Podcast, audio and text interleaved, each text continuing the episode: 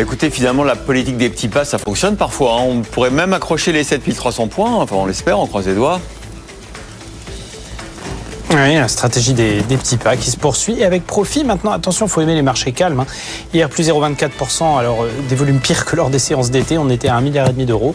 Sans le week-end de Thanksgiving aux États-Unis, Wall Street fermée hier, demi-séance aujourd'hui. Donc, autant dire qu'il y aura encore personne ce vendredi. Mais les présents en profitent. Donc, petit taux aussi hier à Paris.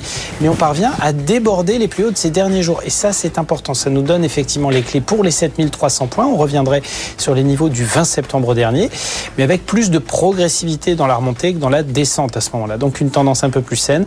Pas trop de catalyseurs de tendance hein, ce matin sur les places asiatiques. C'est très partagé entre Tokyo qui se réveille en hausse après un jour férié et des places chinoises plutôt à la baisse. Au milieu de tout ça, le CAC 40 devrait tirer son épingle du jeu et ouvrir déjà stable, ce qui sera une bonne chose. Oui, vous avez raison Antoine, c'est un marché avec très peu de volume, donc toute petite nouvelle macro pourrait le déstabiliser et on en a quelques-unes aujourd'hui. Hein.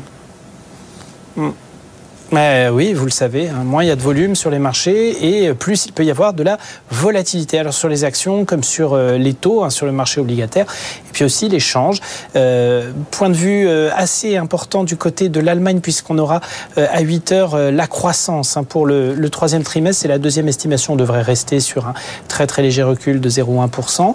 À 10h30, on aura l'indice IFO, l'indice du climat des affaires pour le mois de novembre et partout, aussi bien sur la situation actuelle que sur les anticipations d'attente, quand même une amélioration assez nette. Puis aux États-Unis à 15h45, on aura les indices PMI, Market, Industrie et Services pour le mois de novembre. Ce sont les indicateurs des directeurs d'achat. Alors la référence là-dessus, c'est l'ISM, mais il sera publié la semaine prochaine. On aura déjà quelques premiers indicateurs importants et on verrait aussi bien du côté de l'industrie que des services, des indices qui repasseraient la barre des 50 points, la barre d'expansion. Hein. Du côté de l'euro-dollar, en tout cas, on a un petit peu faibli, on est redescendu sous 1,09. Et puis, attention, au taux de 10 ans, on a quand même des signaux de tension, quelques points de base sur les dettes européennes, aussi bien que sur la dette américaine.